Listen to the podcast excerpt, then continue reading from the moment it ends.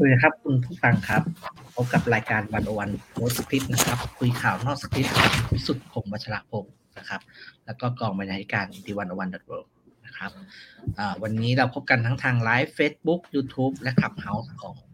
101 นะครับ แล้วก็วันนี้ผมสมคิดพุทธศรีนะครับ บรรณาธิการบริหาร The101.world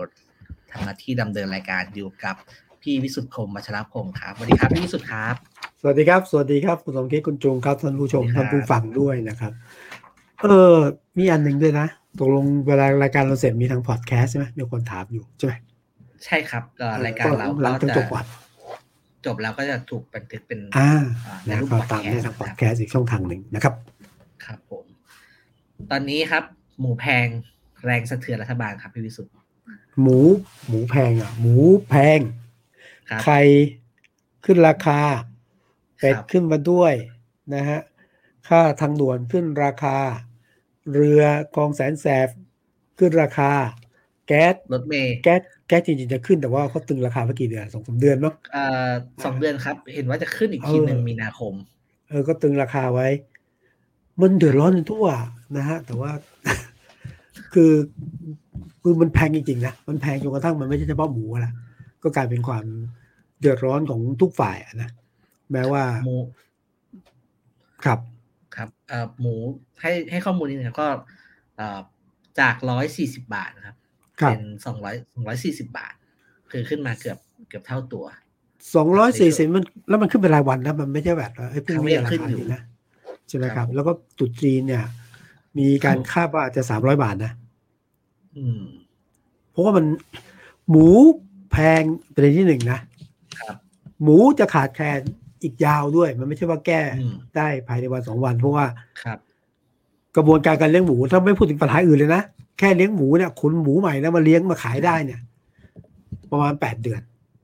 ครับแปดเดือนอย่างเร็วนั่นแปลว่าตอนนี้หมูขาดหายไปตลาดไปแล้วครึ่งหนึ่งของตลาดนะฮะอันปัญหาเรื่องหมูแพงเนี่ย ไม่ใช่เรื่องจะจบลงง่าย ๆ ครับ ก็เป็นเรื่องใหญ่บางบางบางแหล่งข้อมูลนะครับ บอกว่าครับ หมูเนี่ยอาจจะเหลืออยู่แค่ประมาณสี่สิบเปอร์เซ็นตนะครับ จากปกติครับ ก็คือตายไปหกตายไปหกหกสิบเปอร์เซ็นตนะครับฉะนั้นหมูก็เลยขาดตลาดมากก็ก็เลยแพงครับ ก็ ก็โหดอยู่ครับ เพราะว่าในขณะเดียวกันโอมิครอนใช่ไหมครับโควิดก็ยังไม่ได้ไปไหนนะครับเศรษฐกิจก็ยังยังยังไม่ได้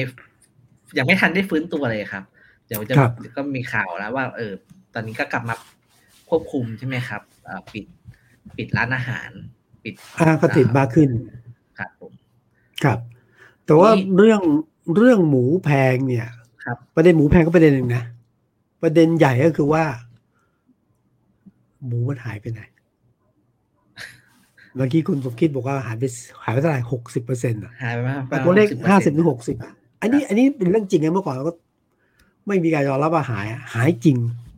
ประเด็นคือหมูหายไปไหนจากท้องตลาด ก็เป็ดกันอยู่นั่นแหละใช่ไหมเพราะว่าคนเลี้ยงหมูเนี่ยเขาพูดกันตั้งแต่ปีที่แล้วแล้วหนักสุดก็คือกลางปีปีหกสามบอกหมูมันตาย หมูเป็นโรคอหิวาในหมูคือ ASF ที่เราพูดที่แล้วเนี่ย ครับ พูดมาตั้งนาน แต่ว่ากรมปศุสัตว์และรัฐบาลไม่เคยยอมรับว่ามีจริง อ่าก็เลยกลายเป็นปัญหาเพราะตอนเรื่องมันแดงเกินกว่าจะปิดแล้วหมูไม่มีจริง หมูไม่มีจริงๆเมื่อไม่มีจริงเนี่ยมันก็ตายด้วยโรค ASF เยอะ ไม่มีกินของก็ต้องแพง ไม่แพงก็ต้องแก้ปัญหา ยังไงล่ะนี่คือปัญหาที่เกิดขึ้นคำถามคือทำไมต้องปิดข้อมูลกัน ตอนนี้มีหลักฐานนะว่ายืนยันได้ว่า เรื่องหมูแพงเนี่ยหนึ่งมีการทำเรื่องไปที่รัฐบาล ขออนุมัติงบจำนวน 500 ล้านบาท เพื่อที่จะชดเชยเกษตรกรเลี้ยงหมู ที่ต้องไปฝังไปกบไปทำลายหมูเนี่ยครับเมื่อปีที่แล้ว นั่นแปลว่าอะไรฮะ ASF มีจริงนะสองตอนนี้ชัดเจนละคนเลี้ยงหมูนะรายกลางรายย่อยเขาก็เล่าให้ฟังมีภาพไปเห็นมีข่าวไปทำว่าเขาอะต้องทำลายหมู ทิ้ง เพราะเป็นโรคครับ เยอะมากที่นครถมนี่เป็นแหล่งใหญ่ เป็นพันตัวอยู่ในโอ่งนะฮะแล้วก็ก็พูดชัดเจนว่าเรื่องหมูแพงเนี่ยกรมปศุสัตว์ไม่ยอมมาตรวจไม่ยอมรับ การไม่ยอมรับเนี่ยเขาก็ไม่มีเงินชดเชยไงคือถ้าประกาศว่าเป็นโรคระบาดจากสัตว์ก็จะรับเงินชดเชยเขาก็ต้องขายหมูบางส่วนในราคาถูกหมูติดโรคอะส่วนหมูหนักมากก็ก็ ฝังกบหรือใส่โอ่งไปนั้นยืนยันว่าหมูมีจริง ครับอ่าอธิบดีกรมปศุสัตว์แก้เกี้ยว หลังจากไม่ยอมรับก็เลย ส่งคนไปตรวจนะที่นครปฐมโอ้โหตรวจตั้งหลายตัวอย่างแหละปรากฏเจอ ASF หนึ่งหนึ่งตัวอย่างเองสั่งประกาศเลยว่ามีการระบาดจริง มันไม่ค่อยเนียนอะ นั้นประเด็นผมคือหมูมีจริงด้วยประการทั้งปวง ประเด็นคือทำไมต้องปิดทำไมต้องปิดทำไมไม่ยอมรับ อยากจะเสริมข้อมูลพี่วิสุทธ์นิดหนึ่งนะคครัรับบตอนที่เอ่อเอ่อพัวพันกันครับว่าระบาดหรือไม่ หรือไม่ระบาดยังไงเนี่ยครับผมก็ลองไปเซิร์ชข่าวภาษาอังกฤษดูครับครับปรากฏว่าเอ่ออย่างเช่นเอ่ออย่างอย่างที่เวียดนามใช่ไหมครับเวียดนามเนี่ยก็นำเข้าหมูไทยเยอะเนี่ยครับผมก็ลองไปเซิร์ชข่าวข่าวที่ผมเจอเนี่ยเอ่อ ลงแต่วันวันที่สองมิถุนายนปีที่แล้วนะครับ เตือนเตือนว่าหมูไทยเนี่ยเอ่อมีโรคระบาด ASF แล้วก็ระวังการนำเข้าอาจจะแบนอาจจะแบนการนำเข้าอ่านะครับแต่ว่าคือว่าพูดง่ายๆว่าคนในวงการหมูเนี่ยเขารู้กันพอยู่รู้กันอยู่แล้ว ครับ แล้วก็ผมมานั่งนึกนึกเอ่อไทำลายย้อนหลังนะครับสองมิถุนาเนี่ย ก็คือก่อนที่เราจะเจอโควิดและลอกใหญ่ปีที่แล้วด้วยซ้ำ นะครับครับเราก็ต้องไปแก้ปัญหาโควิดที่แบบวุ่นวายมากแต่ตอนนั้นไม่มีเวลาสนใจคนทั่วไปครับ คนทั่วไปไม่มีเวลาสนใจครับ แล้วก็อืมเนี่ยพอมาเจอแบบนี้ก็ซ้ำเข้าไปอีก ครับ ทีนี้ก็พี่วิสุทธิ์เห็นครับเห็นเห็นอะไรครับ กับการที่ เอ่อ ใช้คำว่าภาครัฐละกันภาครัฐเนี่ย แก้ปัญหาด้วยวิธีการแบบเนี่ยปิดข่าวไม่ยอมบอกความจริง เออไม่ยอมบอกความจริงในที่หนึ่งนะเราก็เราก็เล่าแล้วว่าหนึ่งไม่ยอมบอกความจริงไม่ยอมรับความจริง ว่ามีหมูติดโรคอหิวาจากหมูจริง ครับนะฮะทำไมถึงปิดล่ะ คือปิดเป็นทำไมถึงปิดล่ะ ก็สันนิษฐานว่างี้ ว่าหมูในท้องตลาดเนี่ย ในท้องตลาดนะ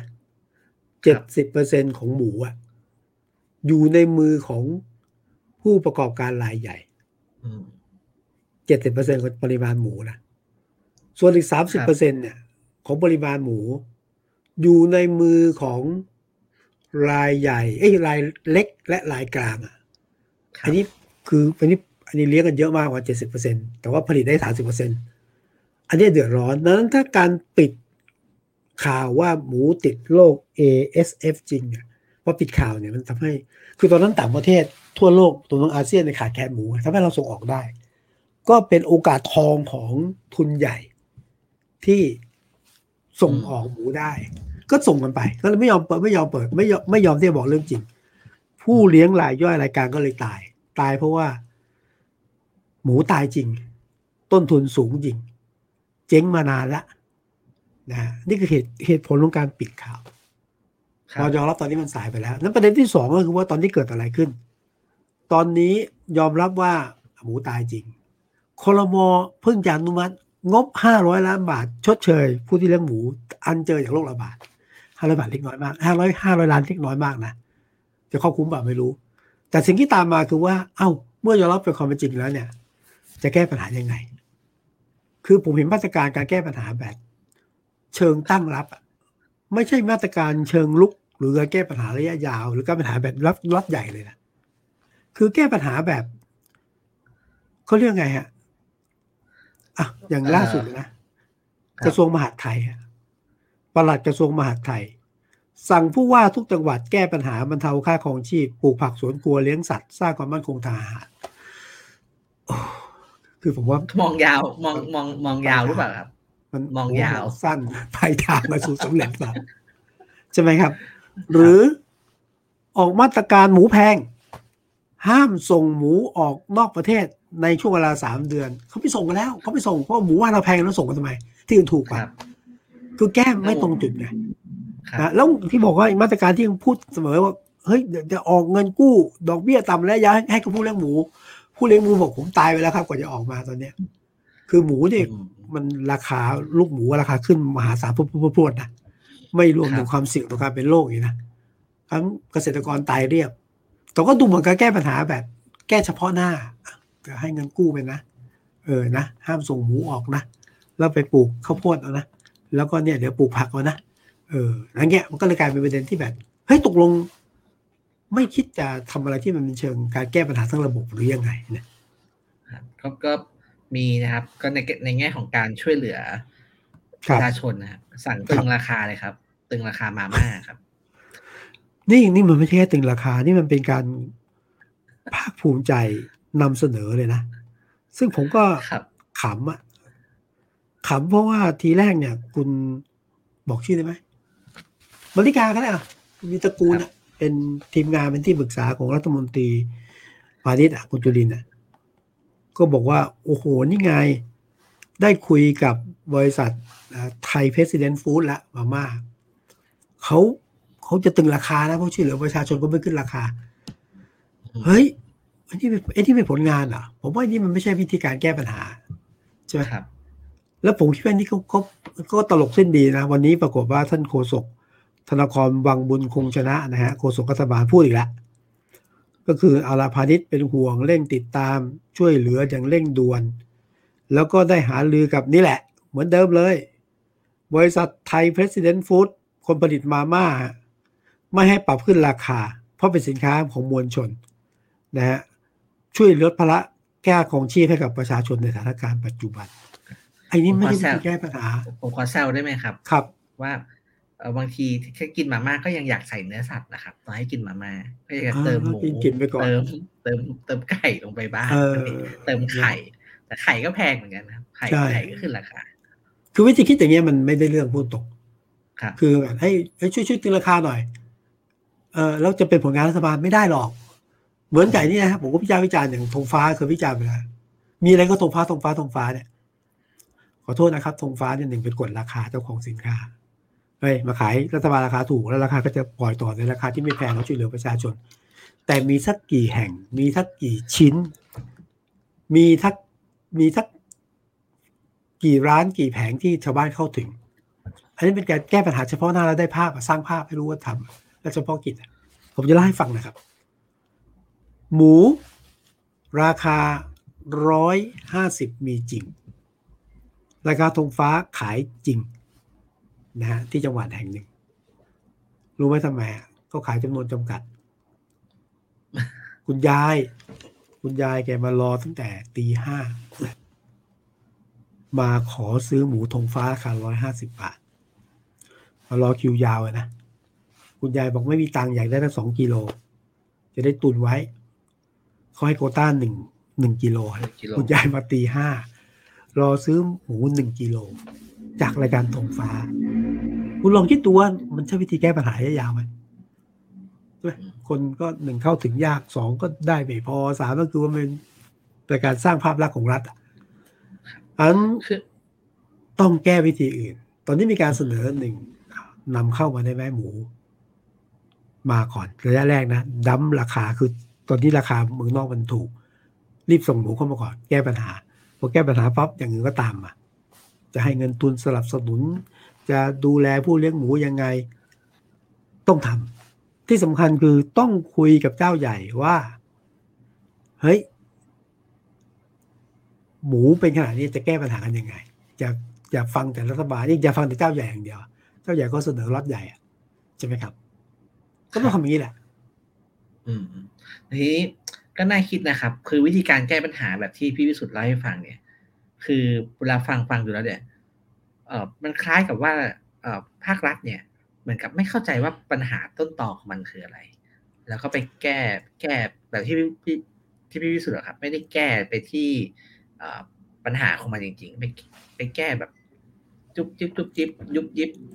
ก็แล้วก็ช่วยคนได้ไม่จริงอะไรอย่างเงี้ยครับก็น่าคิดเหมือนกันว่าเออภาครัฐคิดอะไรอยู่ เมื่อกี้คุณสมคิดบอกภาครัฐไม่เข้าใจ ผมก็ไม่มั่นใจว่าเขาไม่เข้าใจหรือแกล้งไม่เข้าใจนะครับ เพราะว่าเรื่องหมูตายเนี่ยคุยมานานละถ้ารัฐเข้าใจและจริงใจเนี่ย มันก็ต้องหนึ่งคือก็ต้องไปช่วยเหลือเกษตรกรละต้องเยียวยาละต้องแก้ปัญหาระยะยาวละหรือว่าฟังเจ้าใหญ่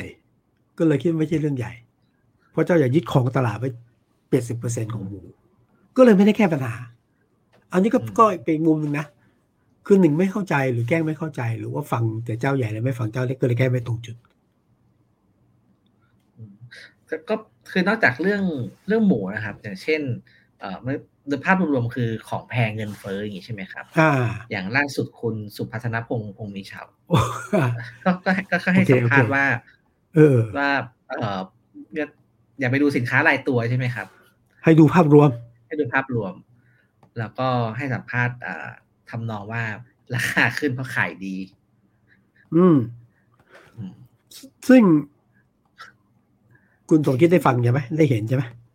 ครับ ผมเห็นผมเห็นข่าวครับ ผมเห็นข่าว แล้วก็คือคือเหมือนกับ เหมือนกับ คือเวลาอ่านข่าวด้วยครับ ดูรู้สึกว่ารัฐบาลไม่ได้คิดว่านี่เป็นแบบที่มันมันเร่งด่วนเท่าไหร่ครับ ใช่ ก็บอกว่าเงินเฟ้อไม่ต้องรีบแก้ใช่ไหมครับ อืม คือผมว่าท่านสุพัฒนพงศ์เนี่ย น่าจะอยู่ในวงการเอกชนมานาน ประเด็นก็คือบอกว่าหนึ่งสินค้าแพงชั่วคราว แล้วก็คืออย่ามองสินค้า ตัวใดตัวหนึ่งอะคือให้มองโดยรวมแหละเพราะว่าถือว่าโดยรวมมันดีขึ้นอยู่แล้ว เฮ้ย คือเวลาคนซื้อของเฉพาะเจ้าช่องเนี่ยเขาก็จะมองสินค้าที่เขาซื้อแหละเขาก็มองเรื่องไก่มองเรื่องไข่ใช่ไหมมองเรื่องอามาม่าก็ได้ ครับ คือเขาไม่สามารถมองภาพรวมแต่มันแพงขึ้นจริงไงดังนั้นถ้าบอกว่าของรวมมันไม่แพงเนี่ย มันอาจจะใช่ในฐานะของคนที่มองภาพรวมนะฮะและผู้บริหารนะผมไปดูคำพูดของท่านสุพัฒนพงศ์อะท่านบอกว่าอย่างนี้บอกว่าประเด็นสินค้าแพงเนี่ย ต้องดูมาจากปัจจัยไหนบ้างนะฮะแล้วก็อ้างว่าหารือกับแบงก์ชาติแล้ว คุยสภาพัฒน์แล้วนะฮะก็เงินเฟ้ออยู่ในแค่ระดับหนึ่งถึงสามซึ่งบางคนบอกไม่ใช่นะสามขึ้นนะหนึ่งถึงสามแล้วก็อย่าไปดูเฉพาะเจาะจงสินค้าตัวใดตัวหนึ่งต้องดูภาพรวมนะฮะภาพรวมไม่ได้แพงอย่างนั้นนะซึ่งผมก็ฟังชาวบ้านก็บอกอย่างนี้นะ บอกว่าคุณสุพัฒนพงศ์เนี่ยเป็นนักบริหารจากภาคธุรกิจ ตอนนี้เป็นรองนายกและพลังงานที่ดูแลเศรษฐกิจโดยรวมเนี่ย คุณสุพัฒนพงศ์เนี่ย กินเงินเดือนเป็นแสนครับไม่รู้หรอกว่าคนที่กว่าจะหาเงินได้สามร้อยบาทเนี่ย เหนื่อยอืมสามร้อยบาทประทังชีพมันเหนื่อย แล้วก็ คนที่รับเงินสามร้อยบาทเขาคงไม่แยกแยะหรอกว่า อัตรามวลรวมของ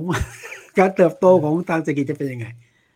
นั้นมันต้องแก้แก้ผมดูวิธีแก้มองปัญหาตรง แล้วดูเฉพาะเดือดร้อนจริงต้องแก้ปัญหาอีกแบบหนึ่งที่สำคัญในวันนี้นักข่าวถามว่าถ้าเกิดอัตราเงินเฟ้อเฉียดสามเปอร์เซ็นเนี่ย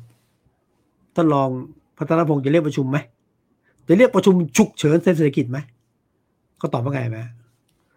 รอให้เกิดก่อนก็แล้วกันตอนที่ยังไม่เกิดติดตามอย่างใกล้ชิด คือผมเล่าไม่ใช่ตรงๆผมคิดว่าวิธีการแก้ปัญหาของรัฐบาลเนี่ยขนาดมือเศรษฐกิจอย่างสุพัฒนพงศ์เนี่ยยังไม่ไหวยังไม่รับรู้ความรู้สึกกระตือร้อนของชาวบ้านเลยหนึ่งอืมอัตรามวลรวมมันยังดีอยู่สองก็คือว่ายังไม่วิกฤตเดี๋ยวรอวิกฤตแล้วจะเรียก มันไม่ได้อะมันไม่ได้อะมันถึงมีคำพูดว่าตอนนี้ ตอนนี้เริ่มเป็นผู้ทางการเมืองนะแพงทั้งแผ่นดิน แต่มันโดนใจคนนะครัใช่บไหมแพงทั้งแผ่นดิน อยากจะชวนพี่พิสุทธิ์คุยในเชิงประเด็นการเมืองด้วยครับครับเวลาของแพงอย่างนี้ใช่ไหมครับ แล้วยังมีเรื่องหมูตายอีกเนี่ยเวลาเราอืมมองไปดูว่าเอ้ยใคร ใครต้องเป็นคนรับผิดชอบใช่ไหมครับอ่าอ่าถ้าหมูตายก็รัฐมนตรีเกษตร กระทรวงเกษตรก่อนเลยนะครับอ่าของแพงก็พาณิชย์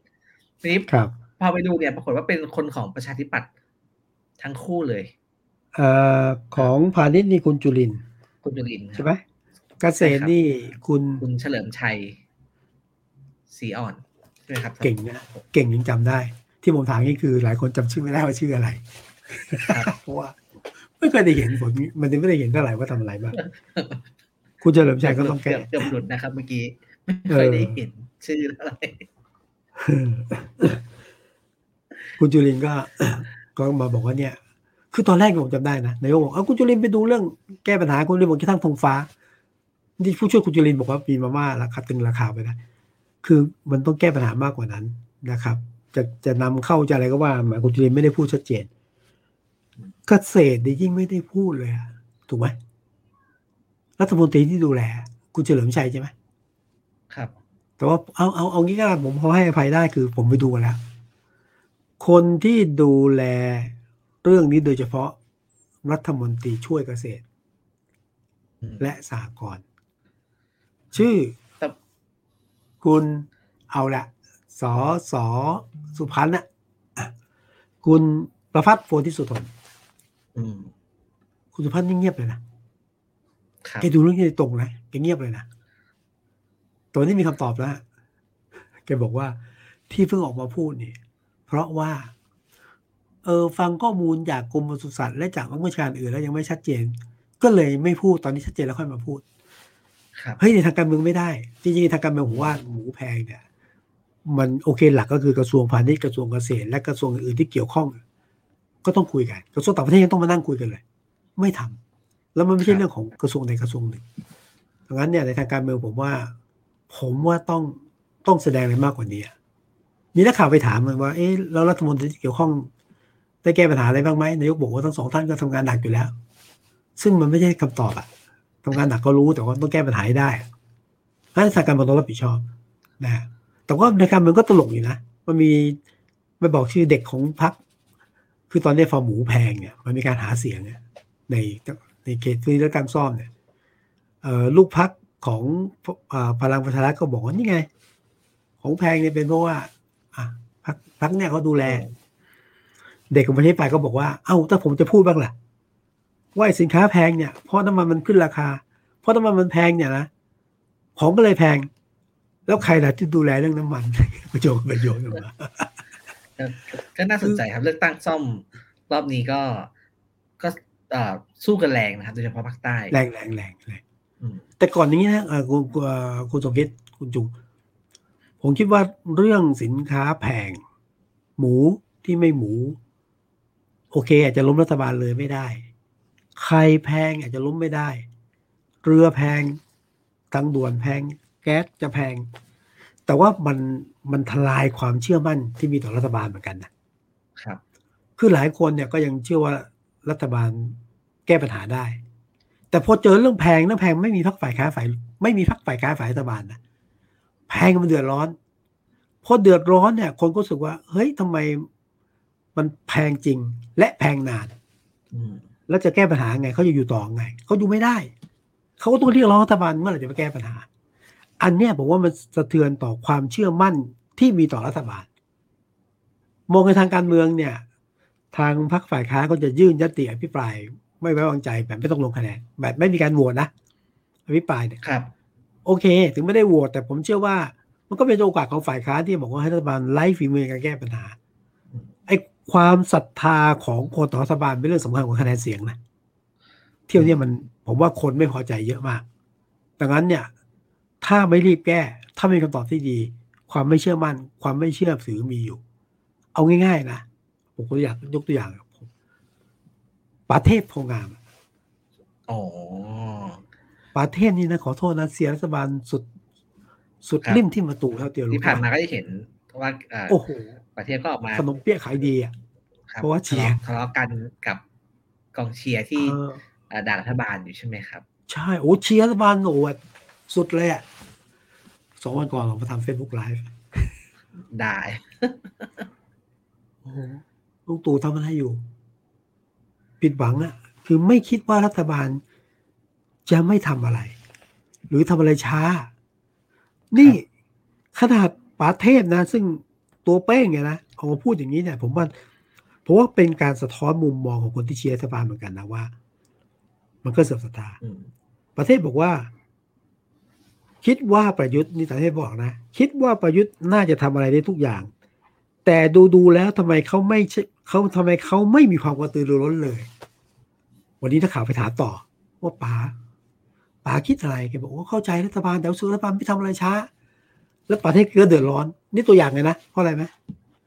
ป้าเทพเปิดร้านอาหารอยู่ที่ราชบุรี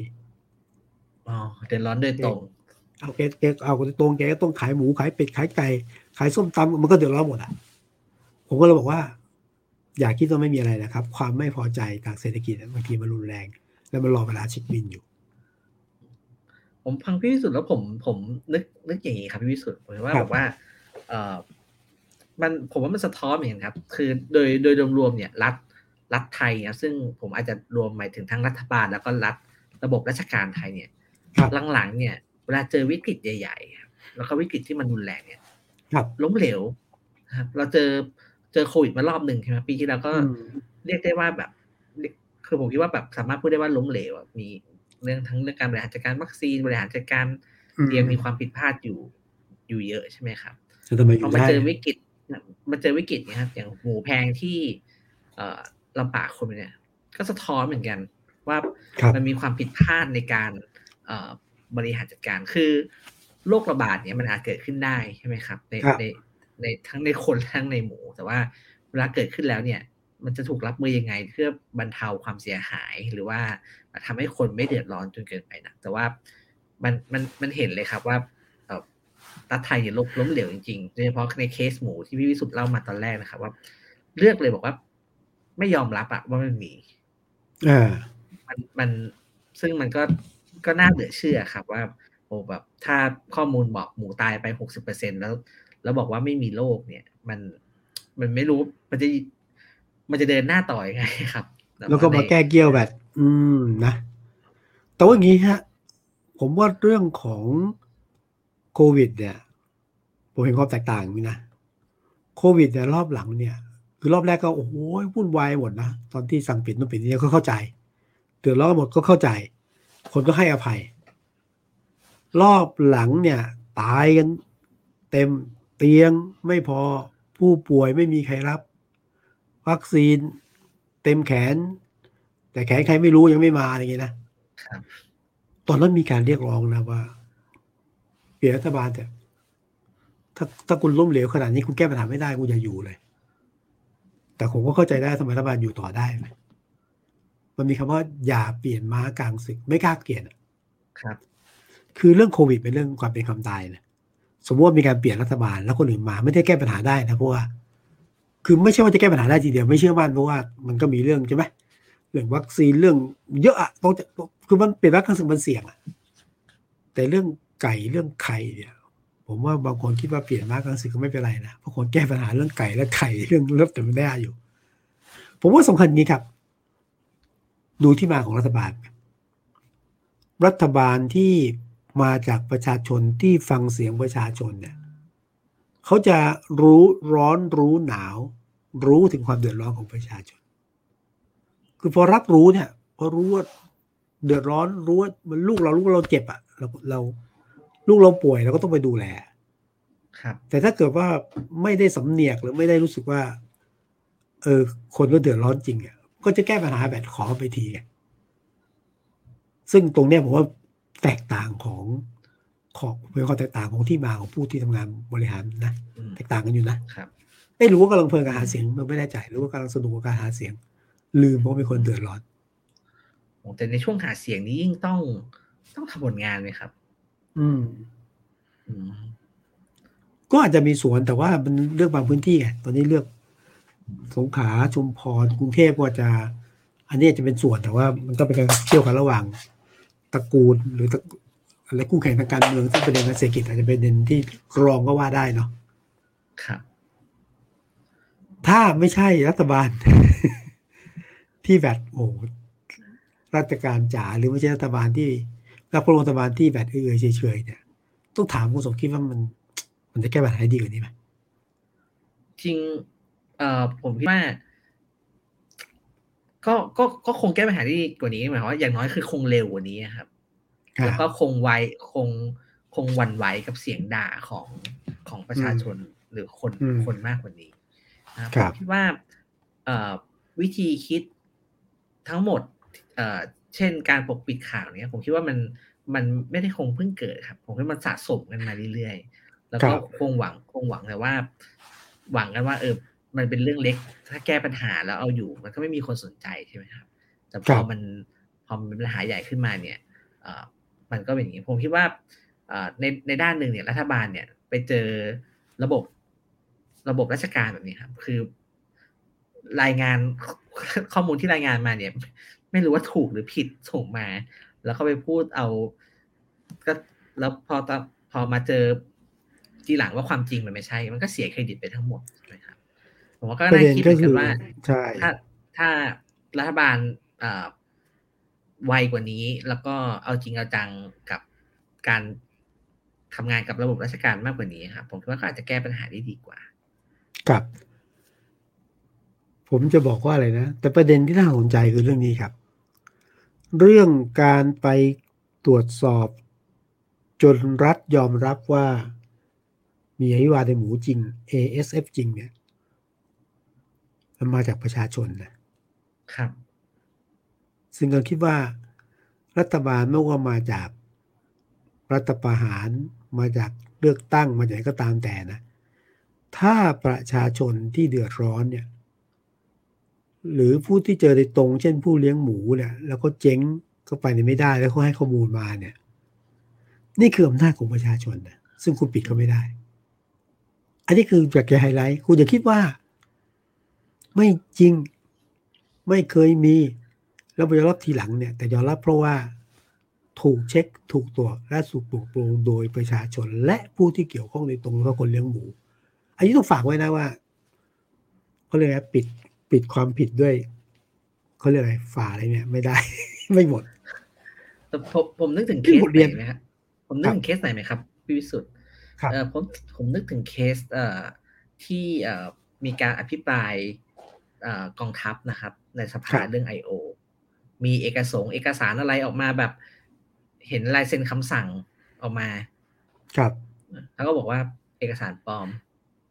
อืม ไม่มีจริง คือก็ครับคือ ผมว่ามันมีมันมีความคล้ายกันอยู่ เรื่องการแบบปฏิเสธไม่ยอมรับว่าเป็นจริงทั้งที่มีหลักฐานใช่ไหมครับก็กรมปศุสัตว์ช่วงแรก ๆ ก็ไม่ได้ยอมรับเลย ว่าว่ามีครับใช่ไหมครับ จนกระทั่งถูกไล่บี้แล้วก็เอ่อยอมก็ยอมจำนวนด้วยหลักฐานจริงๆเพราะมันมีหมูตายจริงอย่างที่พี่ผู้สุดบอกเอาแต่ก็ไม่ได้ยอมรับแบบดุษฎีนะ ล่าสุดเมื่อสักครู่นี่เองครับ คือกรมปศุสัตว์ไปไปตรวจใช่ไหมแล้วเจอหนึ่งตัวอย่าง แล้วก็ประกาศว่าเอาละ อยู่ในภาวะของการระบาดนะซึ่งก็ตลกมากอะถ้าเป็นผมนะ เจอหนึ่งเคสอะผมไม่ประกาศหรอกเพราะมันมันมันต้องประกาศละแต่ว่า เนี่ยเพิ่งมาเนี่ยนะเอ่ออธิบดีกรมปศุสัตว์สัตวแพทย์สารวิทย์ธานีโตนะครับ บอกว่าหนึ่งปฏิเสธก่อนว่า ปิดบังข้อมูลอะไม่จริงอืมที่เอื้อเฟื้อ ผู้เลี้ยงสุกรรายใหญ่ไม่จริงอืมนะฮะแล้วก็ที่บอกว่าเออไม่ดูแลรายย่อยอะไม่จริงอย่างเงี้ยนะเอาว่าโดยสุดไม่จริง สุดท้ายครับ ท่านอธิบดีบอกว่า ผมทำงานมาสามปี งานหนักก็ผ่านมาเยอะ ไม่ว่าตั้งแต่ปัญหาโรคแอฟริกาโรคโรคการะโรคแอฟริกาในม้านะฮะ ลัมปีสกินก็ผ่านมา ก็ถือว่าทำงานให้ดีที่สุด จะอยู่อีกแปดเดือน ยืนยันไม่ลาออกแม้จะโดนกดดันไม่ได้ทำอะไรผิด สุจริตมั่นใจกายก็เลยบอกว่าก็ไม่ได้คือ ก็ไม่ถึงกับรู้สึกว่ามันใช่อะ ก็ก็ต้องหาหาทางออกให้ได้ทางอธิบดีอะครับนะผมก็อะแต่ผมผมอยากไฮไลท์นะหนึ่ง อย่าปิดบังข้อมูลเลย คนมันรู้ทันนะแล้วรัฐรัฐไม่ควรจะปกปิดด้วย การปกปิดข้อมูล สิ่งที่รัฐที่ประชาชนควรต้องรู้เนี่ยหนึ่งนอกจากไม่ควรทางประชาชนแล้วนะสองเนี่ยเขายื่นฟ้องร้องได้นะละเมิดรัฐธรรมนูญกฎหมายมาตราไหนมีอยู่นะฮะนะฮะที่สองที่บอกว่า ไม่ว่ามาจากระบบไหนต้องเชื่อมั่นว่าประชาชนยุคนี้สามารถที่จะติดตามตรวจสอบ และก็เอาความจริงมามาพูดได้ แล้วก็ที่สามคือถ้าคิดว่าเป็นเรื่องเล็ก ไม่ต้องใส่ใจให้การเวลาแก้ปัญหาเนี่ยคิดผิดครับ เพราะว่าวิกฤตศรัทธาคนมันมาเรื่อยๆเรื่อยๆเรื่องปากท้องเป็นวิกฤตหลักก็ ก็จะจะบอกให้เราดูต่อไปก็ ก็แอบแอบแอบหดหูยนิดนึงนะครับ ก็ก็คงต้องกดดันกันต่อไปแล้วก็เอ่อ ก็กดดันนะครับ ให้ให้เขาหาทางแก้อะไรก็เป็นหน้าเป็นหน้าที่ของรัฐบาลนะครับ ครับทีนี้มันมีมีประเด็นหนึ่งที่อยากชวนพี่วิสุทธ์คุยครับพี่วิสุทธ์เป็นการล้ำลึกอดีตนิดนึงนะครับ วันนี้วันที่13มกราคมครับสองห้า2565หกสองจะไปเรื่องอะไรเอ่ย13มกราคม2565นะครับ ปีนี้ฮะครับ ครบรอบ8ปีครับ ของการประกาศชัดดาวน์กรุงเทพอ๋อ ชัดดาวน์เออใช่ใช่ใช่ใช่ใช่ใช่นี่แปดปีแล้วเหรอ8ปีแล้วครับแปด13ปีมแล้กวราคม2557นะครับ ครับกลุ่มคุณสุเทพเทือกสุบรรณแห่งกอปปสประกาศเป็นการชัดดาวน์แบงคอกนะครับ ครับ ก็เอ่อว่ากันว่านะครับปฏิบัติการนี้ครับเป็นจุดเริ่มต้นของการปูทางไปสู่การรัฐประหาร 22 พฤษภาคม 2557 ครับนะครับ มองย้อนเข้าไป8ปีพี่วิสุทธ์นึกอะไรออกบ้างครับ นึกภาพก่อนนะ ว่าตอนนั้น ก็เรียกว่าชัดดาวน์กรุงเทพนะ ชัดดาวน์แล้วก็ไปปิดจุดใหญ่ ๆ มีอะไรบ้างราชประสงค์อนุสาวรีย์ชัยปทุมวัน สวนลุม แยกอโศก แจ้งวัฒนะห้าแยกลาดพร้าวอืมนี่คือไปยึดจุดใหญ่ แล้วก็มีดาวกระจาย ครับ ดาวกระจายก็คือ เอ้า เผื่อท่านที่เป็นรุ่นหลัง วันนี้ไปที่นี่ ไปบุกไปที่หน่วยงานนู้นหน่วยงานนี้นะ ไปปิดสถานที่แล้วก็กลับมาทางหน่วยงานที่จะโดนปิดโดนล้อมก็ตุ้มต้มตรงวันนี้ใครจะเจอดาวกระจายไม่รู้สารพัดก็เคยโดนนะกับดาวกระจายนะฮะตอนนั้นก็ถือว่าโอ้เป็นเรื่องที่ใหญ่มากก็ถือว่าปิดแต่ก็เขาจะปิดกรุงเทพนี่ปิดเอาตรงๆตอนนั้นก็ปิด คนหนึ่งเกมว่าปิดหมดอะทุกถนนนะแต่ปิดครับปิดไม่อยู่ ปิดไม่อยู่เพราะว่าคนก็ต้องเดินทางต้องทำมาหากินต้องอะไรอย่างนี้นะก็ปิดได้บางจุดครับก็เกิดขึ้นแต่ว่าตอนนั้นตอนนั้นกระแสนี่กระแสนี่แรงเนาะแรงครับ มีนกหวีด มีลุงกำนัน มีผู้ใหญ่สาธิตใช่ไหมครับ มีดารงดารามาลงกันเต็มเลยอืมปรากฏว่าย้อนไปที่การปิดกรุงเทพ ประกาศเมื่อวันที่เท่าไหร่สิบสาม13มกราห้าเจ็ดห้าเจ็ดครับสิบสามว่าห้าเจ็ดพอยี่สิบสองกุมภาห้าเจ็ดดีกว่าเดือนกว่าๆครับ ประกาศคือพื้นที่จราจรละคือคือไม่ไม่ปิดละไม่ปิดทุกจุดละครับก็ไปอยู่ที่ลุมพินีนะฮะคือตอนนั้นก็จำได้ว่าเอาละนั้นไปรวมศูนย์ที่ลุมพินีลุมพินีก็ก็ไปนอนกันที่ลุมพินีแล้วมีเวทีอะนะ เออแล้วก็ปรากฏว่านั้นยี่แปดกุมภานะ ปรากฏว่ามีการชุมนุมเรื่อยๆ แต่ก็อาจจะแบบยังกระแสมันขึ้นลงๆอะจนกระทั่ง 22 พฤษภาคม 2557 ครับ รัฐประหารเนี่ยยึดอำนาจอืมนะฮะคือตอนนั้นจำได้ไหมที่ ก็อยู่ๆว่าพลเอกประยุทธ์ก็ประกาศกสช ครับ ยึดอำนาจจำครับทุกฝ่ายโดนคุมตัวไปนะฮะก็แต่แปดปีละครับแปดปีผมที่ผ่านมา ผมนึกถึงอะไรรู้ไหมครับพี่วิสุทธิ์ครับเวลาที่เอ่อพูดถึงชัดดาวน์กรุงเทพครับผมนึกถึงมอตมอตมอตโต้ของกปว่าปสในยุคนั้นนะครับ ปฏิรูปก่อนเลือกตั้ง ว่าเออใช่คใช่รับปฏิรูปเสร็จแล้วก็มีมีการสัมมนา มีการนำเสนอต้องปฏิรูปก่อนแล้วค่อยเลือกตั้งครับอ่าก็ใช่ถ้าใช่ใช่ถ้าถ้าผมจำจำไม่ผิดนะครับไอส่วนหนึ่งของการเอ่อการประท้วงในช่วงนั้นนะครับ ก็คือครับก็เพื่อเอ่อจะทำตอนนั้นคือมันวิกฤตมันเริ่มเกิดใช่ไหมคือการประท้วงรัฐบาลคุณยิ่งรักษณ์เนี่ยเริ่มเกิดตั้งแต่ปลายปีห้าหกใช่ไหมครับครับจนกระทั่งคุณยิ่งรักษณ์ประกาศ ยุบสภา แล้วก็มีกาครรับบอกว่าจะมีเลือกตั้งวันที่สองกุมภาใช่ไหมครับ ครับ ผมคิดว่าไอชัดดาวน์กรุงเทพเนี่ยครับก็เป็นส่วนหนึ่งนะครับของการที่เอ่อประท้วงเพื่อจะบอกว่าเออไม่ไม่ไม่เอาเลือกตั้งครับเพราะเลือกเลือกเลือกออกมาก็ก็ได้เหมือนเดิมนะครับ ก็เลยเขาก็ชูธงปฏิรูปก่อนก่อนเลือกตั้งครับวันผมยังจำได้มีภาพหลายภาพครับช่วงนั้น เวลาจะไปเอ่อคนมีคนพยายามจะไปเลือกตั้ง แต่ว่าก็ถูกขัดขวางนะครับ ใช่ใช่ตอนนั้นก็มีกว่ามีเสียชีวิตด้วยนะ มีมีคนที่ไปขัดขวางการเลือกตั้งถูกถูกรอบยิงเสียชีวิตก็มีอืมอืมก็เอ่อน่าคิดครับว่า ไอการการเมืองรอบนั้นการสู้กันทางการเมืองรอบนั้นมันก็ทิ้งมรดกอะไรจนมาถึงทุกวันนี้ครับอ่าอ่าอาจจะมีคนไม่เห็นด้วยนะครับ แต่แต่หลายคนก็บอกว่าอ่ามรดกมรดกอย่างหนึ่งก็คือ นายกรัฐมนตรีชื่อประยุทธ์เนี่ยครับ ช่วงนั้นผมจำข่าวยังจำได้ว่าแบบว่า มีข่าวหลุดออกมาว่า คุณสุเทพไลน์คุยกันกับคุณประยุทธ์ใช่ไหมครับอืมอืมอยากถามพี่วิสุทธ์เหมือนกันครับว่า ในวงการข่าวตอนนั้นเนี่ยเขาเขามองเรื่องนี้ครับเขาจริงไหมครับ ที่ว่าคุณสุเทพกับคุณประยุทธ์เนี่ย มีการไลน์คุยกันมีการเตรียมกันอย่างที่ว่า ก็เป็นการพูดกันทีหลังอะไม่กล้ายืนยันแต่ตอนนี้คุณสุเทพกับกับ นายกประยุทธ์ก็รักใคร่กันดีก็ปกป้องดูแลกันดี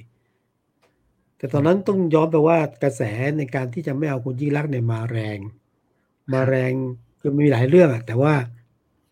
จุดแตกหักคือเรื่องพรบสุดซอยครับ ก็เรียกอะไรพรบสุดซอยแล้วก็รักอะไรแก้กฎหมายกลางดึกลักหลับอะอ่าก็เออก็ก็นี่ตรงนี่ก็โทษเป็นกรรมสุดเสซน่อยห์แล้วก็ลักหลับครับก็ทำมาตอนตีสองตีสามซึ่งตอนนั้นเนี่ยคนก็คือตอนนั้นคนรับไม่ได้นะ ว่าหนึ่งนิรโทษกรรม เอาเอาเอาตอนตัวกันคือคนก็วิเคราะห์ว่าการนิรโทษกรรมข่าวนู้นเนี่ยคือคือ ยกความผิดให้คุณทักษิณด้วยแม้ว่าทุกคนจะได้รับการนิรโทษกรรมหมดนะทุกกลุ่มนะไม่ว่าจะเป็นพันธมิตรไม่ว่าจะเป็นเสือแดงไม่ว่าจะเป็นเอ่อกปปสอะไรก็ตามแต่นะเอากปปสไม่เกิดสิ ก็คือ คือนิรโทษกรรมหมดอะแต่มันแฝงด้วยการ ยกความผิดนิรโทษกรรมให้คุณทักษิณด้วยนะแล้วก็ทำอาการกดึกอันนี้คือจุดแตกหักมันก็เกิดการเรียกร้องให้ให้มีการอ่าเขาเรียกไงครับปฏิเสธคุณยิ่งรักษณ์เนาะที่กระแสมันขึ้นไงอืมคุณสุเทพตอนนั้นอยู่ประชาธิปัตย์เป็นสสประกาศลาออก แล้วก็จะต้องยอมรับว่าคุณสุเทพเนี่ย ตอนที่มามาเป็นแกนนำในการอ่าเป็นกบพศเนี่ย คนไม่เคยเชื่อนะ คือคุณสุเทพแก เอาเงี้ยแกเป็นนักการเมืองอะแล้วก็ทำหลายอย่างที่คนไม่เคยเชื่อจนกระทั่งแกก็ประกาศลาออกจากสสแล้วก็ด้วยหลายอย่างอะจนกระทั่งกลายเป็นลุงกำนันอืมตอนนั้นอยู่ว่าแต่อยู่ว่าถ้าคุณสุเทพเป็นคนในพรรคการเมืองก็ยังแบบคนจะไปใช้ปัดอย่างอีหลักอีเหลือนะเอ๊ยยังไงดีเอ่อมีภาพคุณกรณ์จาติกาวานิชคุณอภิสิทธิ์ก็ยังอีหลักอีเหลือเหมือนกันตอนนั้นนะนะแต่ที่สุดแล้วก็เกิดเกิดกบพศแล้วคนก็เป็นล้านจริงๆ แต่ประเด็นก็คือว่าผมคิดว่า คุยกับคุณคุณประยุทธ์ก่อนหน้าหรือไม่ไม่ไม่ไม่คือเราก็ไม่กล้ายืนยันอืมแต่ว่าถ้าดูจากรูปการณ์เนี่ย ผมคิดว่าช่วงหลังๆก็คงจะมีการหาทางลงด้วยกันฮะแต่ว่าจะลงด้วยการยึดอำนาจมีการคุยก่อนหน้าหรือเปล่าเนี่ย ก็มีสิทธิ์ตั้งข้อมีสิทธิ์ตั้งข้อสันนิษฐานได้ แต่ว่าผลของกบวสแปดปีปฏิรูปก่อนเลือกตั้งไม่เห็นนะฮะ ปฏิรูปสิบเอ็ดประเด็นบวกบวกๆที่คอสชอืมประกาศ เอาเลยนะหนึ่งหนึ่งเรื่องเลยนะ ที่แบบชัดมากเหตุผล เป็นสาเหตุของการรัฐประหารเลยนะ ปฏิรูปตำรวจ ครับ ไม่คืบจำได้ไหมต้องปฏิรูปตำรวจ ไม่ไปไหน ครับ ปฏิรูปเลือกตั้งไม่ไปไหน ปฏิรูปสื่อ ไม่ได้ไปไหน ก็ไม่ขยับไปไหนเลยปฏิรูปจนกระทั่งตอนนี้มีมรดกอันหนึ่งคือมีคณะตอนคอสชยึดอำนาจเนี่ยมีตั้งเรื่องใช่จะปฏิรูปสิบเอ็ดประเด็นน่ะครับสิบเอ็ดประเด็น ผมถูกเชิญไปคุยด้วยเลยก็ไม่เป็นไรแล้วตอนนี้ก็กลายเป็นเอ่อคณะกรรมการปฏิรูป ซึ่งก็ไม่ได้ไปไหนนั้นปฏิรูปก่อนเลือกตั้งแหละ ประเด็นการปฏิรูปไม่ได้คืบหน้าไปไหนเลยนะแต่ว่าประเด็นนั่นคือว่าต อนนี้คงก็ตั้งคำถามว่าตกลงคุณประยุทธ์กับคุณสุเทพเขาคุยหรือเปล่า อันนี้อันนี้ตอบไม่ได้ แต่ว่าสนิทกันไหมอะไม่รู้แต่ว่าคุณสุเทพก็เป็นคนที่สนับสนุนรัฐบาลประยุทธ์เต็มที่เชียร์เต็มที่ แล้วก็รัฐบาลของคุณประยุทธ์ก็ต้องยอมรับว่า มีคนของคุณสุเทพไปอืมฝากไว้ในหลายจุดเหมือนกันไม่ว่าจะในนามครับของรวมพลังประชาชาติไทยใช่ไหมจำชื่อไม่ได้นะครับผมหรือบางส่วนของประชาธิปัตย์ หรือไปฝากไว้ที่ฝ่ายอื่นก็มีนะ ก็กลายเป็นโควต้าของของกกปปปปสสในคอรมอหรือกระทั่งครับรองผู้ว่ากทมก็ยังมีโควต้าของกปปสอยู่ในตำแหน่งนั้นอยู่เลยนั่นก็เป็นสิ่งที่สืบทอดกันมา นะฮะอืมก็จนทุกวันนี้คุณสุเทพก็กลายเป็นคนที่ไม่เล่นการเมือง ประกาศชัดว่าไม่เล่นการเมือง ครับ แต่ก็แต่ก็ลงมาเล่นการเมืองอะทีนี้แปดปีที่ผ่านมามีบทเรียนมากมาย ทีนี้ผมคิดว่าสิ่งที่เกิดขึ้นอันหนึ่งก็คือว่า การเกิดขึ้นจากการไม่ยอมรับอำนาจของคุณทักษิณเอาว่าตรงๆนะผ่านคุณยิ่งรักแต่ว่าสิ่งที่ได้มาคือการรัฐประหารซึ่งหลายคนไม่คาดคิด คนไม่คาดคิด สิ่งที่ตามมาคนคิดว่าปัญหาก่อนหน้านั้นจะได้รับการคลี่คลายแก้ไข เรื่องการรวมศูนย์อำนาจเรื่องอการทำงานระบบราชการการ การเอื้อประโยชน์ หรือการคงอำนาจ เฉพาะกลุ่มบุคคล มันมันก็เหมือนเดิมฮะคนั้รันบแปดปีถามว่าเกิดอะไรขึ้น ผมคิดว่าแค่เปลี่ยนการผู้ปกครองประเทศอะจากกลุ่มผูกขาดผู้มีอำนาจกลุ่มหนึ่ง มาเป็นอีกกลุ่มหนึ่งอืมภายใต้องค์คาพยพและคนใกล้ชิดของแต่ละกลุ่ม ซึ่งบางทีก็ซ้อนกันบางทีก็เป็นบางคนก็เป็นได้ทั้งสองกลุ่มนะคือคือเป็นเขาได้ทั้งหมดอะ ประชาชนยังไม่ค่อยได้อะไร จากจากแปดปีของการเคลื่อนไหวของกปปสอะครับ นี้ประเด็นที่ผมเอ่อคิดว่าน่าสนใจครับ ก็คือว่าในช่วงเวลาแปดปีที่ผ่านมาเนี่ยครับผมคิดว่าครับสถานะของกบกบปสในในประวัติศาสตร์การเมืองไทยยุคใกล้เนี่ย ก็เปลี่ยนไปเหมือนกันนะครับ ครับผมเอ่อเมื่อสักปีที่แล้วใช่ไหมครับ ก็มีนิสิตจุฬาลงกรณ์ก็ออกจดหมายเปิดผนึกออกมาขอโทษที่ที่คล้ายๆว่าเคยมหาลัยเคยสนับสนุนกบปสอะไรเงี้ยออกมาขอโทษทางสังคม ก็เป็นก็เป็นประเด็นที่ฮือฮาอยู่นะครับเพราะคุณสุเทพก็ออกมาตอบโต้เรื่องนี้เหมือนกัน ผมคิดว่าสถานะของกบปสเนี่ยเปลี่ยนไปนะครับ แต่ก่อนเนี่ยผมอันนี้อาจจะ อาจจะโลกแคบนิดนึงครับ แต่ว่าในในในกลุ่มคนที่ผมพอรู้จักคุ้นเคยอยู่บ้างเนี่ย ก็หลายคนก็ออกไปร่วมเป่านกหวีดนะครับ แล้วก็ก็จะออกตัวค่อนข้างชัดในในยุคนั้นนะครับ แต่ยุคนี้หลายคนก็ไม่ได้อ่าอธิบายตัวเองหรือนิยามตัวเอง โดยยึดโยงกับกับกปกปปสแล้วอะไรครับบางคนก็บอกว่าเขาไม่เอาแค่พรบนิรโทษกรรม แต่เขาไม่เคยอยากได้ พลเอกประยุทธ์อะไรทำนองเนี้ยครับ ก็ไม่มีแล้วมีก็ของตัวแถเองมตัวเองมาไม่รัฐไม่ประมีหารเอ่อไม่ไม่ตัวเองไม่ได้มีส่วนในการเอ่อครับเชียร์รัฐประหารอะไรอะไรทำนองเนี้ยครับ ผมคิดว่าครับเออวิธีการอธิบายเนี่ย พอนึกย้อนดูเนี่ยเออมันก็เปลี่ยนไปอยู่พอสมควร ซึ่งผมว่ามันก็สะท้อนให้เห็นว่าอ่าการเมืองไทยมันก็เคลื่อนนะครับอ่าวิธีการเอ่อมองว่าเอ่ออะไรคือเอ่อความถูกความ ความความดีความงามความจริงในสังคมไทยเนี่ยมันมันก็เปลี่ยนไปเหมือนกันเพราะว่าตรงตรงเนี้ยน่าสนใจแล้วคิดว่าน่าจะมีคนศึกษาเรื่องพวกนี้อะไรอยู่อยู่เยอะนะครับ ในในในในในงานวิจัย ถ้ามีโอกาสครับก็เดี๋ยวคงได้มาเล่าให้กันฟังครับผมครับอะผมแต่ผมย้อนหลังนี้นะมองแบบไม่มีงานวิจัยนี่แหละครับมองแบบประสบการณ์ส่วนตัวที่มองย้อนมาเนี่ยครับคือตอนนี้ผมคิดว่าเกิดเพราะว่าอย่างนี้เพราะว่าเขาเรียก กปปสว่าสลิมครับ แล้วก็คนที่เคยร่วมเคลื่อนไหวกปปสเนี่ย ก็รู้สึกกากกระอ่วนอะบางคนก็ก็ไม่ได้คิดว่าจะเกิดรัฐประหาร เป้าอาจจะคิดว่าแค่ต้องการที่จะล้มล้างอำนาจคุณทักษิณนะนะครับ ก็ก็เป็นประเด็นหนึ่ง แต่ว่าตอนนี้พอยุคการเมืองมันเปลี่ยนกลายว่าไอ้ยคนที่ไม่เอาคุณประยุทธ์ ไม่เอากบสก็ โยนโคมไปให้ว่าเฮ้ยคนพวกนี้เป็นสลิมกบสเองคนที่เคยชุมนุมก็รู้สึกว่าบางทีก็ไม่กล้าแสดงตัวที่เขาปวดร้าวกันนะนะมันก็กลายเป็นคำแบบด้อยค่ากล่าวหาซึ่งกันและกัน แต่สำหรับผมมองอย่างนี้นะผมคิดว่ามองแปดปีของกปปสเนี่ย ต้องแยกนี้นะกปปสไม่ใช่สุเทพเทือกสุบรรณกปปสวันนั้นเนี่ย เป็นการรวมตัว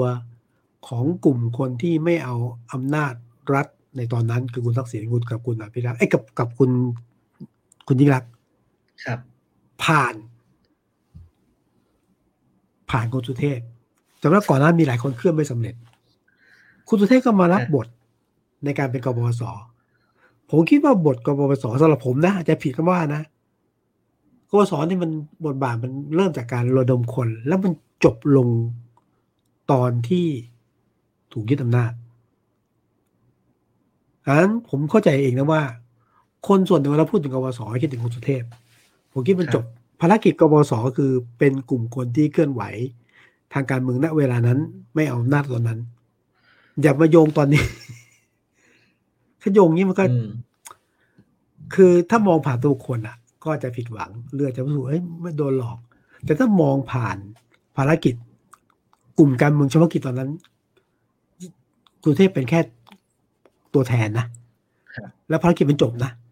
หลังจากนั้นเนี่ย จะส่งใครเป็นรัฐมนตรีจะไปฝากไว้ที่ตำแหน่งไหน จะไปเป็นผู้ช่วยรัฐมนตรีไปเป็นรองผู้ว่าเนี่ย ผมคิดว่านี่ไม่ใช่ภารกิจของกปปส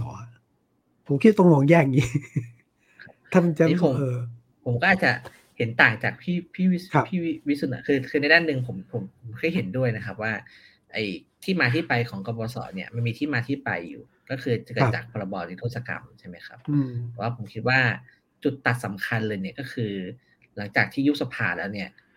เอ่อแล้วเดินหน้าไปสู่การเลือกตั้งเนี่ย ยังยังไม่เอาการเลือกตั้งอีกใช่ไหมครับผมว่าอันนั้นอันนั้นเป็นจุดที่ตัดที่หนึ่งนะครับ ก็เอ่อมาถึงจุดตัดที่สองอันนี้ก็อาจจะเป็นเรื่องแล้วแต่คนนะครับ วันที่คุณประยุทธ์เอ่อทำรัฐประหารอันเนี้ยลึกๆแล้วดีใจหรือว่า รู้สึกว่าตัวเองเลือกพลาดหรือเปล่านะครับ แล้วก็อันที่สามเลยเนี่ย ผมคิดว่า เนี่ยครับ ถ้าสมมติว่าในตอนนั้นเนี่ย คนที่เข้าร่วมเนี่ย เชื่อว่าการปฏิรูปก่อนเลือกตั้งเนี่ย มันมันมันคือสิ่งที่ถูกต้องจริงๆอะครับ ผมคิดว่าสิ่งที่เขาต้องถามต่อณวันนี้ก็คือว่า เออมันเกิดอะไรขึ้นทำไมข้อเรียกร้องที่เขาเคยเรียกร้องไอ้ปฏิรูปก่อนเลือกตั้งเนี่ย มันมันยังไม่เกิดฉะนั้นในแง่นี้ความเป็นกปสมันมันไม่ได้จบแค่ว่าเอ่อมีมีทหารเข้ามาแล้วครับ แต่ว่าสำหรับคนทั่วไปเนี่ยผมคิดว่าเออเขาต้องเขาควรที่ตั้งคำถามต่อครับว่า ความความดีความความงามและความจริงทางการเมืองที่เขาอยากได้เนี่ย มันมันเกิดขึ้นได้จริงหรือเปล่านะครับ แล้วก็ถ้ามันไม่เกิดขึ้น ถ้ามันไม่โอเคนะครับ ผมคิดว่า แล้วเขาได้ออกมาตั้งคำถามเหมือนที่เขาเคยตั้งคำถามกับคุณทักษิณหรือคุณยิ่งรักษณ์หรือเปล่าคือเอ่อเอ่อพูดอีกแบบหนึ่งคือผมผมผมกำลังบอกว่า ถ้าคุณเชื่ออย่างไรครับ คุณก็ใช้บรรทัดฐานนั้นนะกับผู้มีอำนาจทุกคน คุณเคยตั้งคำถามกับคุณทักษิณคุณยิ่งรักยังไง วันนี้คุณก็ควรจะใช้บรรทัดฐานเดียวกันนะตั้งคำถามกับเอ่อพลเอกประยุทธ์แล้วก็องค์คาพยพของอำนาจปัจจุบัน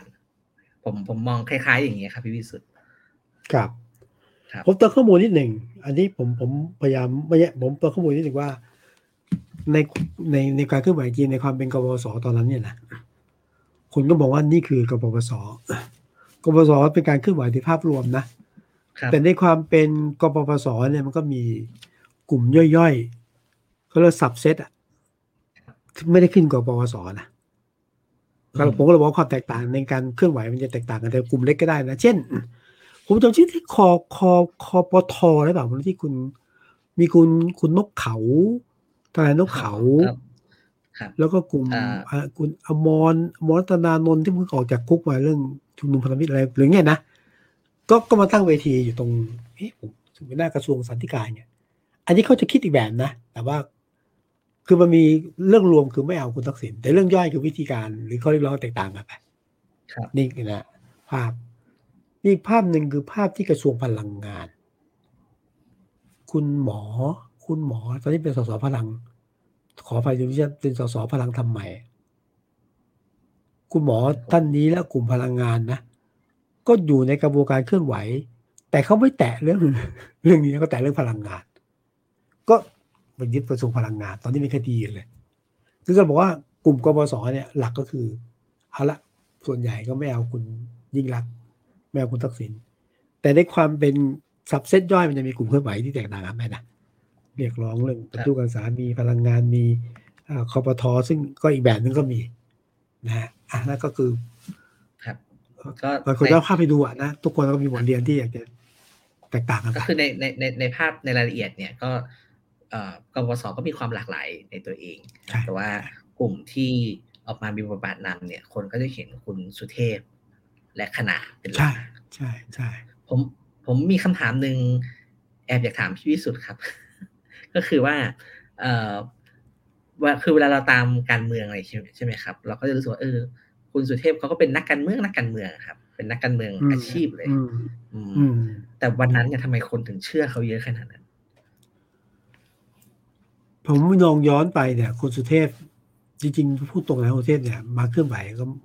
คนไม่ไว้วางใจแล้วล่ะคือสุเทพอาจจะคนได้ติดภาพหนึ่งเป็นนักการเมืองว่ะครับสองเนี่ย คือคดีเรื่องหลังๆก็ยังอยู่ในอยู่ในคุณก็สลับภาพคุณสุเทพไม่ออกอะครับ แต่ว่าคุณสุเทพก็ตอนนั้นพิสูจน์ตัวเองในการหนึ่งลาออกจากประชาธิปัตย์เพราะคนก็รู้สึกว่าหนึ่งสุเทพ คือประชาธิปัตย์ประชาธิปัตย์คือสุเทพ แล้วก็ไปเคลื่อนไหวที่หน้าพักเติมที่พักประชาธิปัตย์นั้นการลาออกของคุณสุเทพ การลาออกของคุณเถาตอนซึ่งเป็นคนถาวรเสียนเนียมนะคุณสาธิตวงศ์หนองเตยไงกลุ่มกลุ่มกลุ่มครับคุณวิทยาแก้วพราไดนะถ้าผมจะไม่ผิดนะก็ลาออกจากสสสังกัดประชาธิปัตย์มาเคลื่อนไหวโดยตรง ก็ต้องใช้เวลาคือใช้เวลาในการพิสูจน์ว่าไม่เกี่ยวกับประชาธิปัตย์ สังเกตว่าระยะแรกคุณอภิสิทธิ์ในมุมหนึ่งคุณอภิสิทธิ์ หรือคุณกรณ์นั้นก็บทบาทอยู่นะก็ ก็ก็ก็ก็ไปตอนหลังก็ไม่ไปหรือประกาศชัดเจนว่าไอ้คนละกลุ่มกัน แต่ผมคิดว่าตอนนั้นเนี่ยบรรยากาศของการชุมนุมเนี่ยเขาต้องการผู้นำที่มีสไตล์ที่แบบกล้าดุดัน มีลำหักลำโค่นสถานการณ์ตรงนั้นอะ คุณเทพไปตอบได้โจทย์ได้ แล้วแกก็บอกว่า ผมไม่ใช่ประชาธิปัตย์ผมจะไม่เล่นการเมือง ครับ ผมพอแล้ว ผมปฏิบัติภารกิจนี้เป็นครั้งสุดท้ายเพื่อชาติบ้านเมือง ไม่เกี่ยวกับการเมืองไอ้ตัวนี้มีผลนะ มีผลนะ เพราะว่าคุณสุเทพประกาศว่า ปฏิบัติภารกิจรอบนี้ไม่เกี่ยวกับปฏิบัติและไม่เกี่ยวกับการเมือง แล้วถ้ามีตำแหน่งเป็นนายกเป็นรองรัฐมนตรีผมไม่เอา ผมไม่ไอ้นี่คนก็ทำให้ คือคือความคลางแคลงใจมันก็ลดน้อยลงไป ก็กลายเป็นความ ความเชื่อมั่นอะความเชื่อมั่นอืมณเวลานั้นไง แต่ว่าใครมันจะคิดมาหลังนั้น อีกแบบหนึ่งคือถ้าคือการประกาศอย่างนั้น ต่อหน้าผู้ชุมนุมนับล้าน ต่อหน้าสื่อมวลชน เป็นข่าวทั่วโลกเนี่ย ผมก็ต้องเชื่อ ไม่เชื่อก็ไม่ได้อืมก็อาจจะอาจจะเป็นการแสดงออกซึ่งรับรองแข่งขันเนาะเออ อันหนึงที่ผมว่าคลาสสิกมากนะครับครับคือหลังจากเอ่อรัฐประหารเสร็จคุณสุเทพไปบวช เอาไม่เอาแล้วมาพอละผมรู้สึกว่าแบบว่าขอโทษนะครับ คือผมรู้สึกว่าเป็นอะไรที่แบบดูดูไทยดีอะแบบว่าทำอะไรมาเสร็จโอ้แบบขอไปบวชขอไปบวชก่อน คือบวชเสร็จแล้วมันเหมือนกับว่า ได้ล้าง ได้ล้างภาพหรือว่าได้ละเริ่มได้เริ่มต้นใหม่อะไรอย่างเงี้ยครับแล้วคนก็พอเป็นพระแล้วคนอาจจะอาจจะด่าไม่เยอะหรือเปล่าผมไม่แน่ใจ ไม่แต่บวชบวชนี่ผมยังคิดว่าแบบคนส่วนหนึ่งก็โอเคคือหนึ่งการบวชคุณสุเทพผมจำได้ว่าหนึ่ง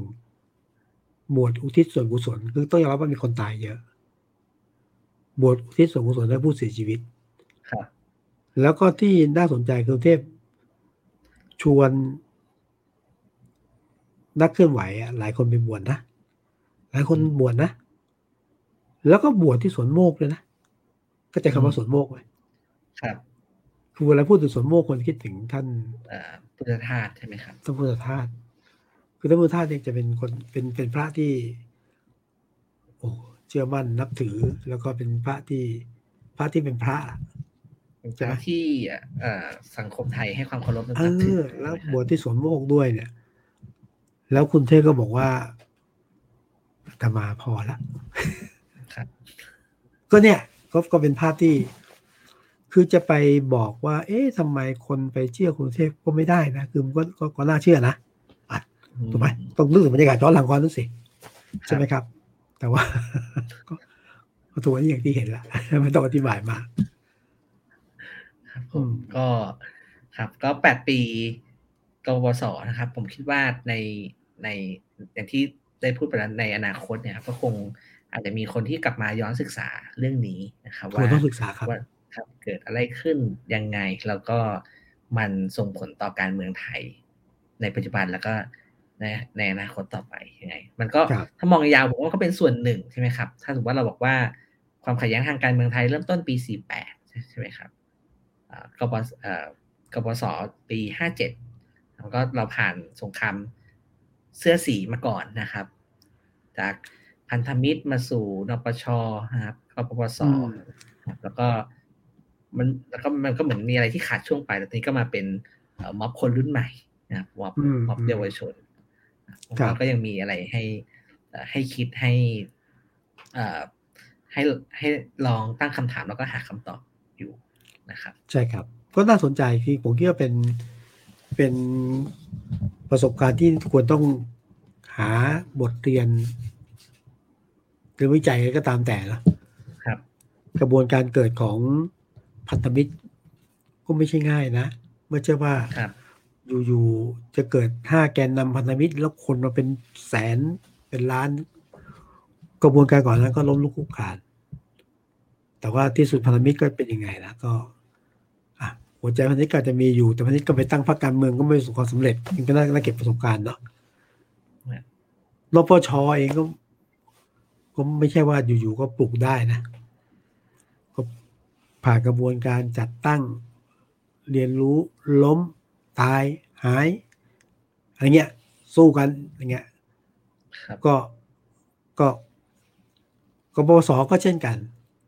คือกว่าจะเป็นกบสก็มีกระบวนการไม่เอานายก แต่ที่น่าสนใจคือว่า การเคลื่อนไหวของเด็กยุคใหม่อะจะเป็นกลุ่มราษฎรกลุ่มอะไรต่อมีอะไรเนี่ยผมมองย้อนไปก็เหมือนเหมือนกันเมืองของสามสี่กลุ่มนะคือไม่ใช่ว่าจุดแล้วติดนะ จุดนี่แล้วก็ดับจุดแล้วก็โดนสกัด จุดแล้วก็ติดคุกบ้างอะไรบ้าง แต่ว่า ผมยังสนใจว่าเอ๊ะตกลงบทเรียนหรือว่าการจะก้าวต่อของกลุ่มเยาวชนคนรุ่นใหม่จะเป็นยังไง เพราะว่าจุดแล้วติดติดแล้วตอนนี้ก็ถือว่าเอาแก้เรื่องกระแสเลยว่าถือว่ากระแสไม่ค่อยขึ้นเนาะจะขึ้นต่อได้หรือไม่ได้ยังไง แล้วก็อะไรเป็นเหตุปัจจัยที่ทำให้เกิดก่อเกิดได้เพราะว่าผมมองย้อนหลังทั้งสามสี่กลุ่มนี่ก็อย่างนี้นะ ดับติดดับติดพอถึงเวลาที่ว่าเหมาะก็ติด ก็ โอ้ แต่ตอนนี้ก็ยังถือว่าแกนนำหลายคนก็ไม่ขอประกันตัวใช่ไหมแล้ววันนี้คุณลุงก็ได้รับการประกันตัวชั่วคราว ก็ขอประกันหลายรอบนะครับ ขอประกันหลายรอบแล้วก็เคยไม่ไม่ศาลก็ไม่เคยให้ให้ประกันนะครับ คุณลุงก็ได้ประกันตัวชั่วคราว ก็ต้องดูครับว่า จริงๆที่บอกอะคืออย่างสัปดาห์ก่อนมีเรื่องนี้ใช่ไหมฮะ เรื่องตั้งกรรมการกลันกรองคดี เอออ่าหนึ่งหนึ่งสองหนึ่งหนึ่งสองครับผมทวิตกันนำมาซึ่งข้อถกเถียง ผมผมเชื่อว่าเรื่องนี้ถ้าไม่คุย ถ้าไม่มีการพยายามหาทางออกร่วมกัน มันมันแรงอะคือมันอาจจะหยุดชั่วคราวแต่ว่ามันก็อา จจะเจอการเผชิญหน้าขึ้นได้ ก็ต้องดูคือว่าว่ามันจะก็มีมันก็เป็นมันก็เป็นระเบิดระเบิดเวลา ใช่ใช่คือมันใช่มันมันทำมันทำท่าจะระเบิดอยู่หลายรอบแล้วมันครับ แล้วก็ไปกดไปกดมันไว้ครับ แต่ว่าถ้ามันอย่างที่พี่พิสุทธิ์บอกครับ ถ้ามันไม่ถูกถ้ามันไม่ถูกแก้ไขอะครับสักวันหนึ่งมันก็จะแบบมันก็จะระเบิด มันก็มีหนึ่งระเบิดออกมาใครจะมาช่วยกันถอดระเบิด หรือสองถ้าไม่ทำอะไรก็